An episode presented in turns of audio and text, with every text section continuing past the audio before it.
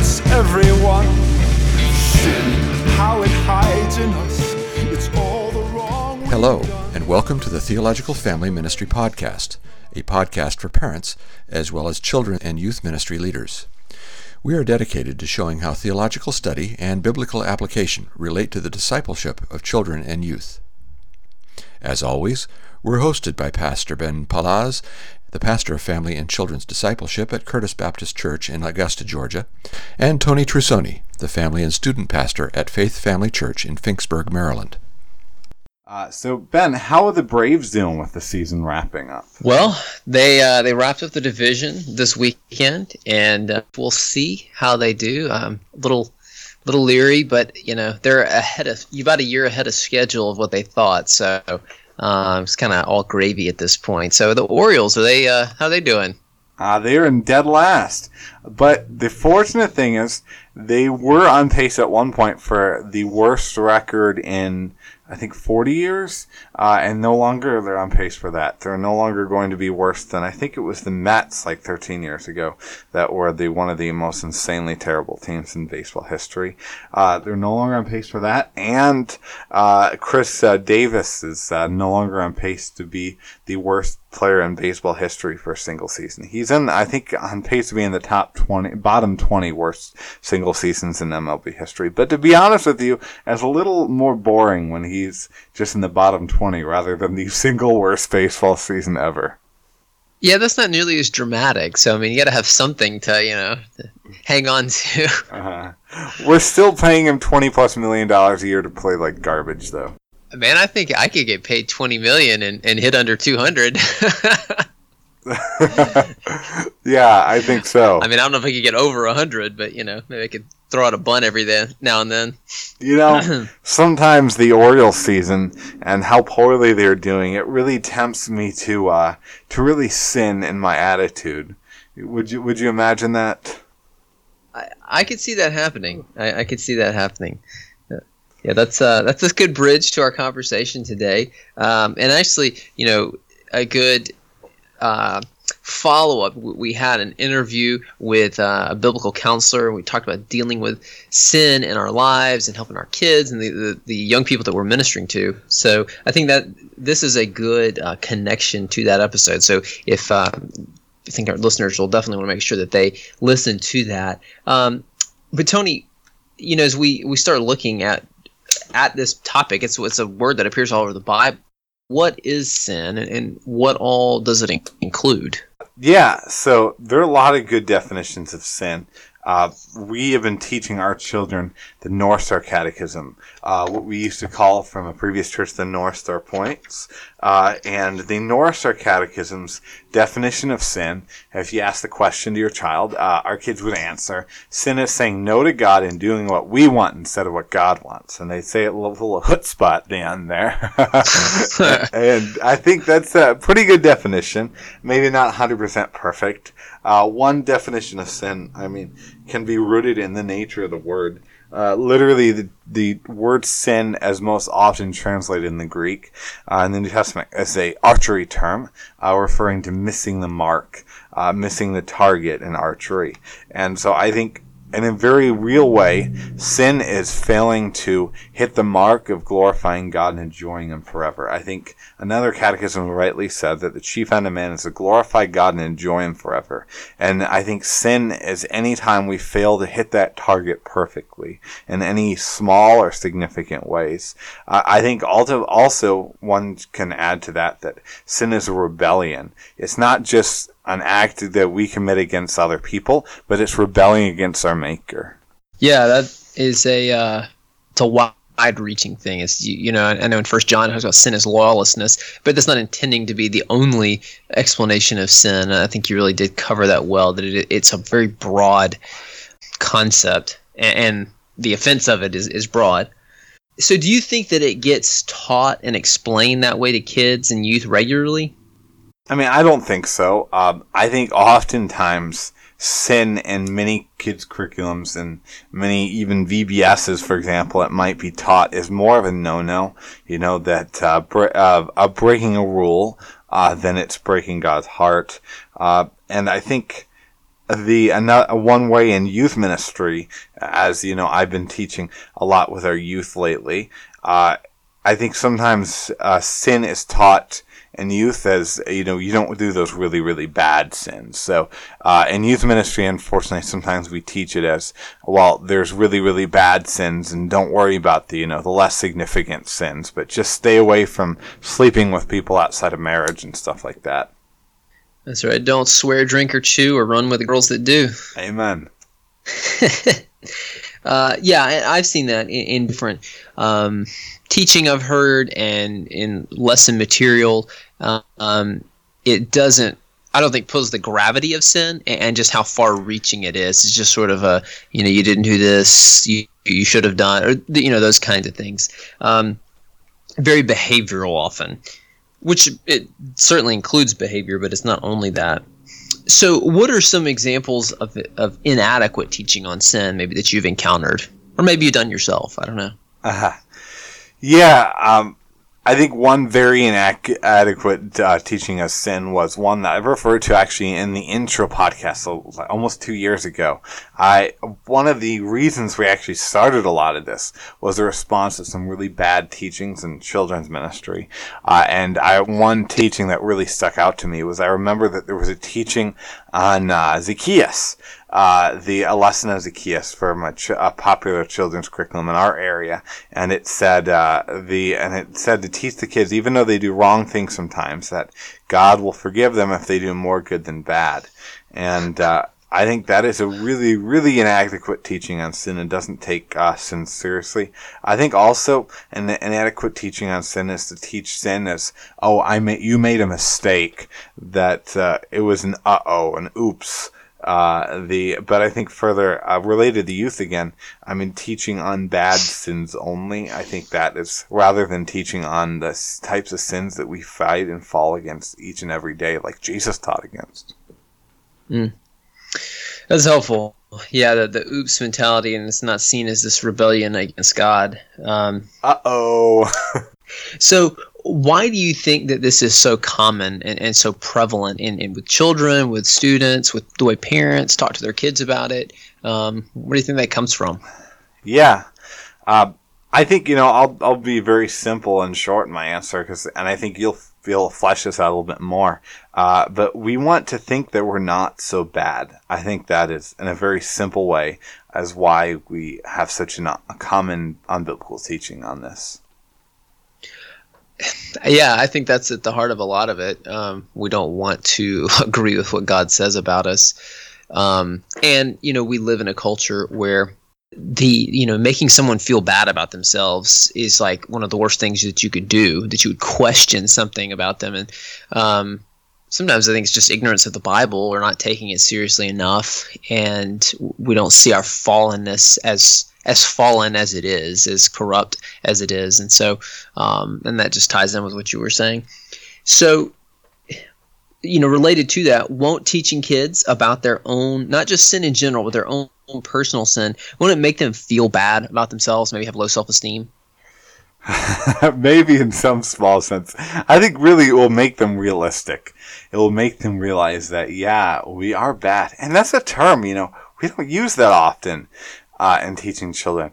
But sin means we are bad. It's just true, and we have to accept that. Um, the and it won't make them so self-consumed. I think. I think when they don't think that they're uh, they're so incredibly amazing and flawless, they will be a little less self-obsessed and less self-consumed. Um, the so I think yes, I guess it will lower their their self esteem. But to be honest, I think our culture idolizes self esteem, and maybe it could be taken down a peg. you think so? Um, a little bit. Well, you know, you told me that your uh, your youth group is for the first time in a while going to have um, you know praise band or you know uh, musicians who are helping to lead in, in musical worship. And uh, so i mean could you guys do like i'm bad for michael jackson or you know because you said you didn't want them to do like only these happy happy songs so. I, I think that would be a really good one to th- sing so especially with uh, and you know we could do thriller to do some other uh, ones because uh, this is going to be posted near halloween so. That's right.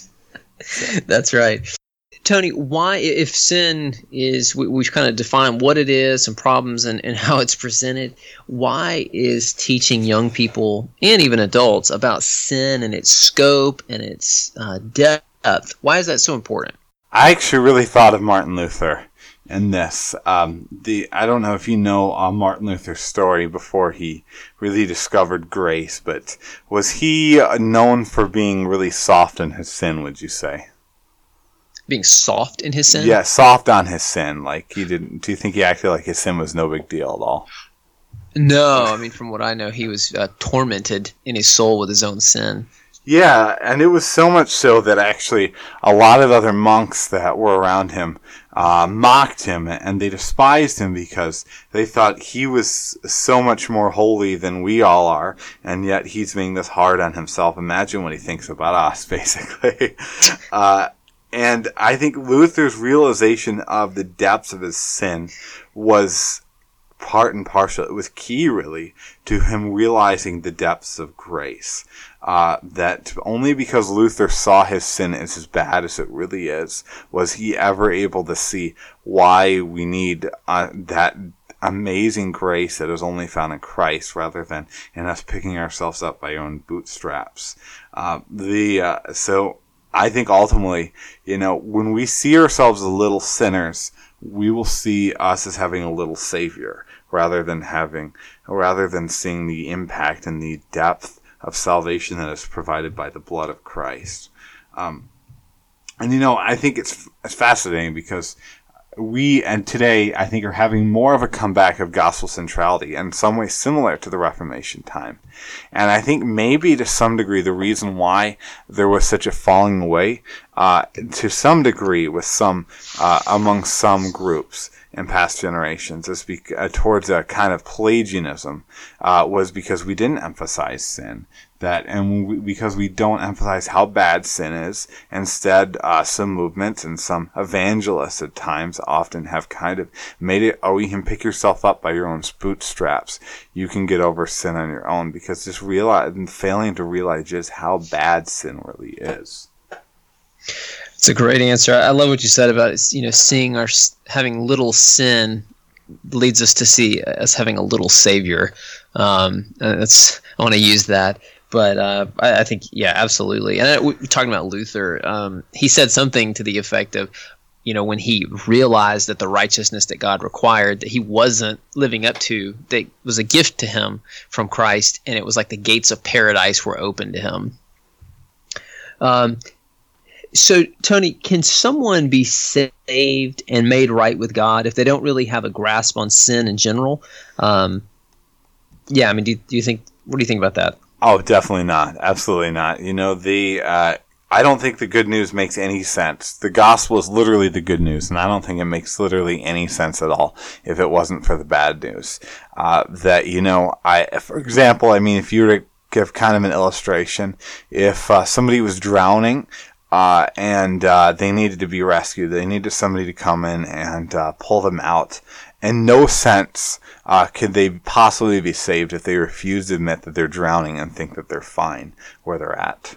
Yeah, I, I was on Facebook earlier, and, and someone um, whose family, some family goes to our church, uh, he just celebrated a year of sobriety, and he made a post, and he didn't even realize how, how big uh, of a pit he was in. Um, but then when he did realize it, then he sought help, and he's you know seen God's grace in it.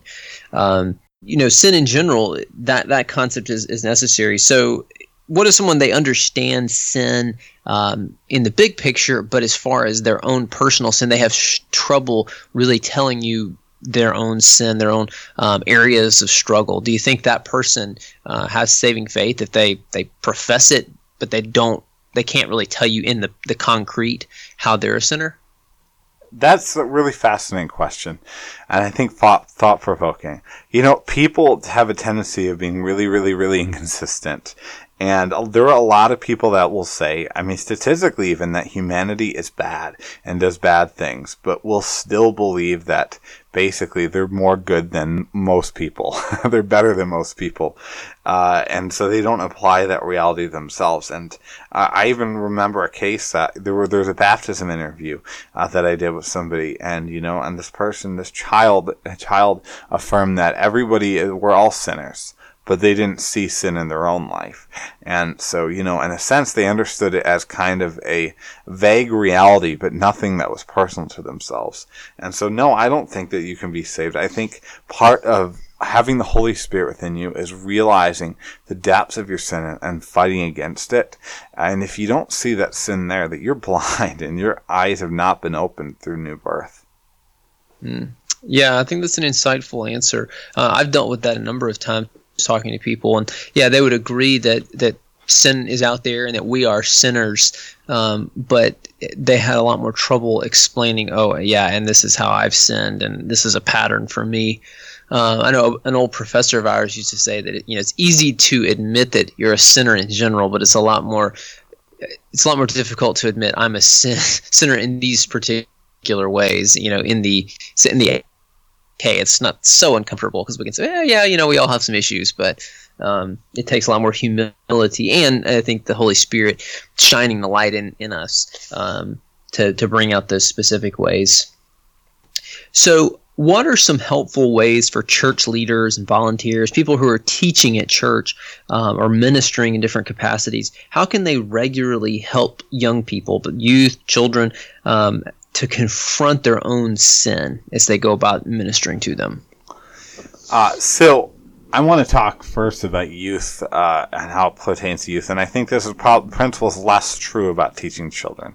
Uh, I think with youth, I think authenticity is so important, and I think it's if we want to teach people to fight against their, their sin, we have to be willing to be open up, open up about how we've fallen into sin. You know, it would be incredibly foolish for any youth leader to give details of their sexual escapades, uh, for example.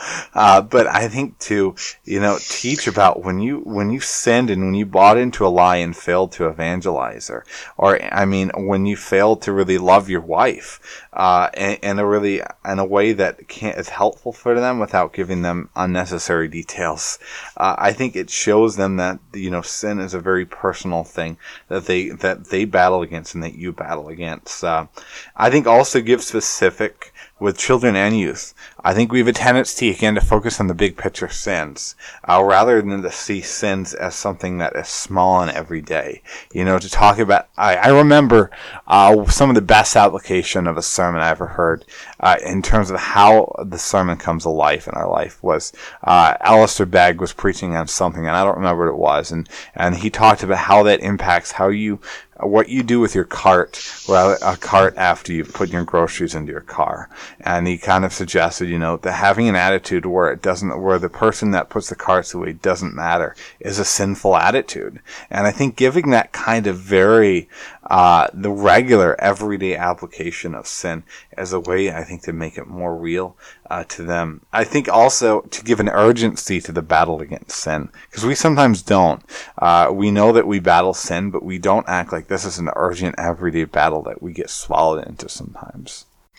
That's good. Now, for our southern listeners, the cart that he was referring to, that's a buggy down here. uh, now, funny story, when we moved, you know, I'd gotten used to calling it a cart because my wife is not from the South, and we were I mean, we were sort of on the border of the South in, in Kentucky, but uh, we called it a cart. And so when we first moved here, there was we were in the store with our kids, and I was with with my girls, and I was trying to tell my oldest daughter, I was like, "Oh, watch out for the."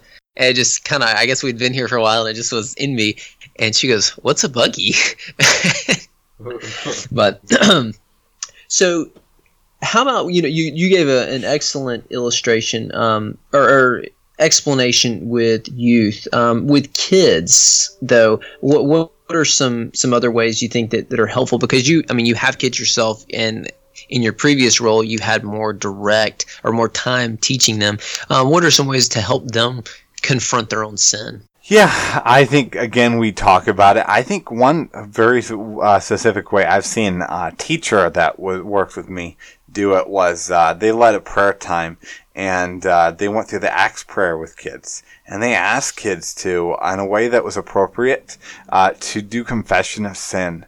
And, and that kind of personal opening up way. And it, they were surprised. They're caught off guard, but I think it was a really, really good thing. Uh, but w- what ways do you try to do this? I, I try to regularly just bring it to the front and, and define kind of what sin is.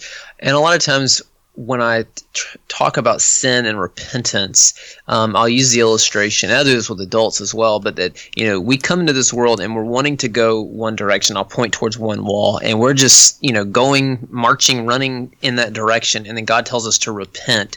And so um, when we do that, we by definition our back is now towards the sin. It was towards God, now it's towards the sin. But the, there's something there that it's pulling our attention back over towards that wall, and we keep looking, or we may even just turn and stop. And uh, but Jesus is pulling us back. So I mean, I guess that's more repentance, but it's helping them see it is away from God, um, and then trying to use some different illustrations or, or different um, application points of things that I think they're going to deal with, um, and just being specific in that you know you can't ever hit everything everybody's dealing with, um, but just throwing out some real life. And I mean, a lot of that comes to just dealing with my own children. So related to that, I mean, you know, you've got people who are teaching Bible lessons at church, but the the life of parents is hopefully going to involve some of that formal teaching and a lot of informal teaching. But just as they go about life, how can they help their kids confront their own sin? Yeah. Uh, so I remember when I was in ethics class at Southern Seminary under Dr. Russell Moore, and he mentioned that he interacted with a uh, woman Methodist pastor one time, and this uh, Methodist pastor, she said that uh, uh, her her son never sins. Uh, her son that was I think seven years old at the time, and and and I, his name is Jesus. Absolutely insane, and especially as a parent, I wasn't a parent then, but just seeing how any parent that would say that about their child is absolutely bonkers.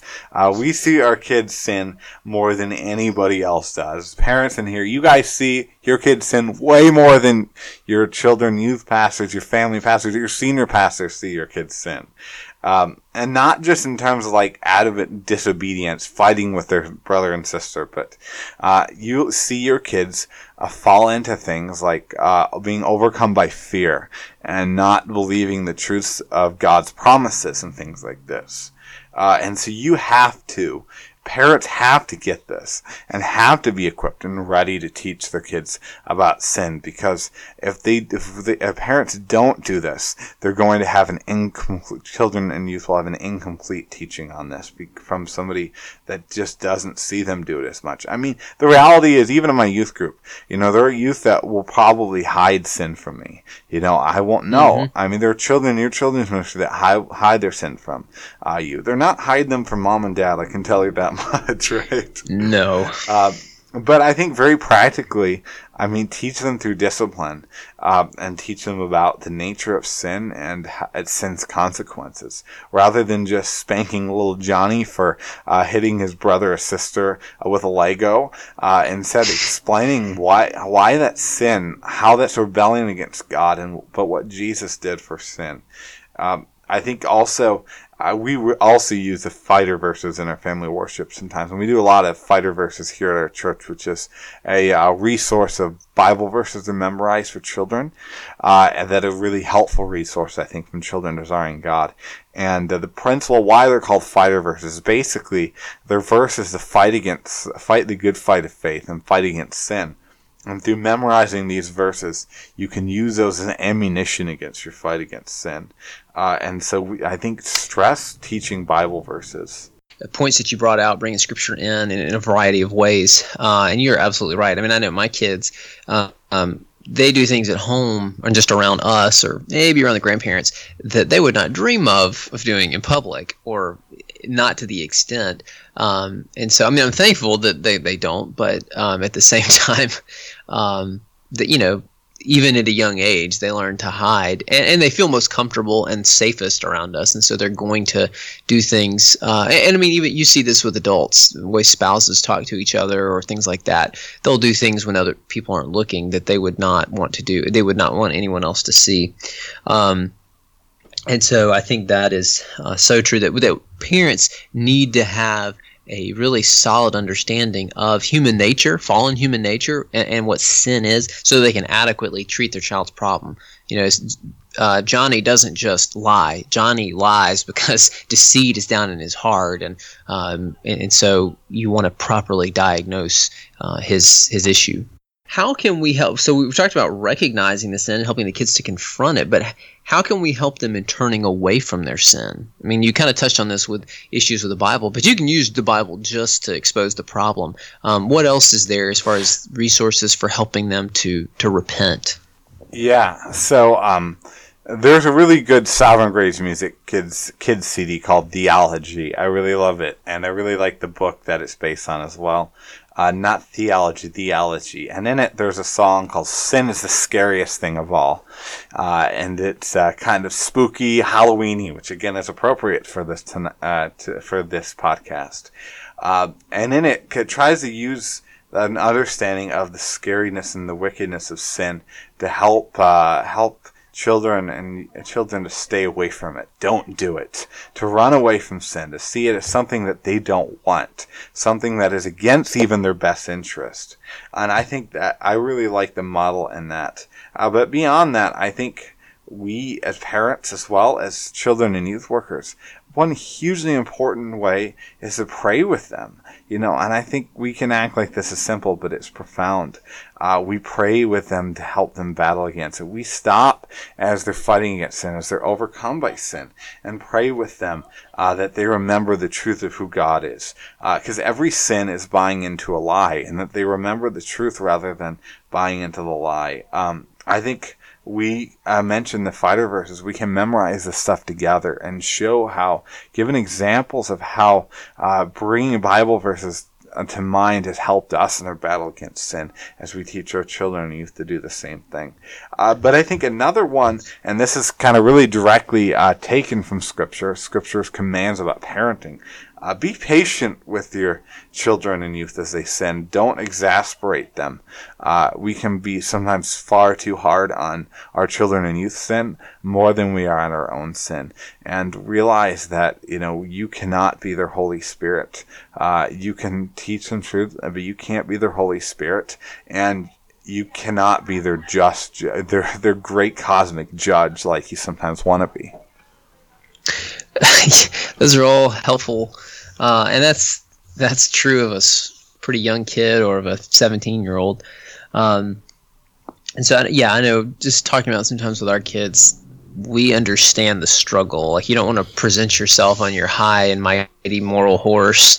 You know, like I can't believe that you did this, um, because probably when we were kids we did it. And even if we didn't do that exact thing or that, this wasn't a particular area of struggle. Um, we're still sinners, and so just approaching them in humility. Um, but when you do know what the struggle's like, talking about that and how the Lord helps you, and, and I know my wife and I both have done that. Um, and we're, we're you know trying to model that to our children. Certainly, because we're sinners, um, we do that imperfectly. So, Tony, how can uh, parents seek to encourage their kids in their struggles against sin, even while you, you have to correct and you have to discipline, but um, while you talked about not exasperating, anything else you want to say about about how to encourage them in the midst of that? Yeah, so this is one area that I've failed many times in and I think we teach them a grace that is greater than all our sins, to quote the old hymn. Uh, we should teach our kids far more about grace than about sin, because grace is far more powerful than sin, uh, and it, it is far more amazing than the power of their sin. Grace is better. Grace is greater than sin. Uh, and so we do teach about sin, but we also overwhelm them with the extent to which God offers grace to even the very worst rebels. I, I think a, um, uh, I don't remember who it was, but I was reading a parenting book, a biblical parenting book, and it mentions a friend of the writer uh, who had a an incident where one of his child had sinned in a way that they just did over and over and over again. And uh, the punishment that they were giving their child uh, was that when they went to the mall or something like that, uh, that he would have to stay in the car uh, with one of the parents for a while while the rest of the kids got to have fun and go do what they wanted to do. And uh, that parent decided that told the child, you know, I'm going to be your substitute uh, because Jesus is our substitute in our sin, and I that I love you, and so today I'm going to sit in the car for your punishment, take your uh, time out for you, and I think not saying that we should always do that, but that was a really cool example. Hmm. Yeah, I've heard of similar things. I think it can be a powerful illustration to them of God's grace. Yeah, uh, so I do think of an, a book that is just so helpful on that is Instructing a Child's Heart uh, by uh, Tedd Tripp. I brought that up before, but I think it's a really helpful mm-hmm. book uh, for parents and teaching your children, and as well as uh, uh, his brother Paul Paul Tripp's book and book Parenting. I think it's just called Parenting. and I think it's really helpful, and it actually does talk a lot about that exact topic. I, I do think I mean that that the theology book uh, CD is really good, as well as another one uh, that called Walking with the Wise, which is kind of a study of mm. proverbs for children. I think can be another really helpful, great resource for that. Yeah, Walking with the Wise is very good. Um, yeah, we've our kids have have liked that, and um, I have not read the instructing the heart. I know you, you brought it up before, and I thought I had it. And I started we uh, looking at my shelves. and like, hi, what? I don't know what happened. I thought I had it, but apparently not. Uh, but the other one, parenting, is a very good look, and it's a very uh, I think it's very accessible for parents of young kids or older kids um, in dealing with issues like the blindness of our children um, and their their foolishness and things like that. Those are other textures of sin that, that Scripture adds, and so it's a, an encouraging book, gives grace while at the same time helping to deal with some of those hard issues, both in us and in our kids. So um, definitely want to check that out. All right. Well, Tony, thanks for thinking about this with me. Um, sin is such a pervasive thing, and we just, like you said at the beginning, we don't want to think we're as bad as we are. But in order to uh, experience the life that God wants us to have, we have to take our sin seriously because uh, Jesus came to rescue us from sin and to destroy the works of the devil. So um, I think this was helpful. Um, if you want to email us at uh, the TFM podcast at gmail.com. We'd love to hear from you, um, questions or ideas for future episodes. Um, so thank you for listening. Thank you. It was. Thank you for joining us for this episode of the Theological Family Ministry Podcast. If you have enjoyed this episode, please give us a review on iTunes and share the podcast with your friends on social media. All new episodes are available to listen to on Stitcher, SoundCloud, YouTube, Spreaker, and iTunes.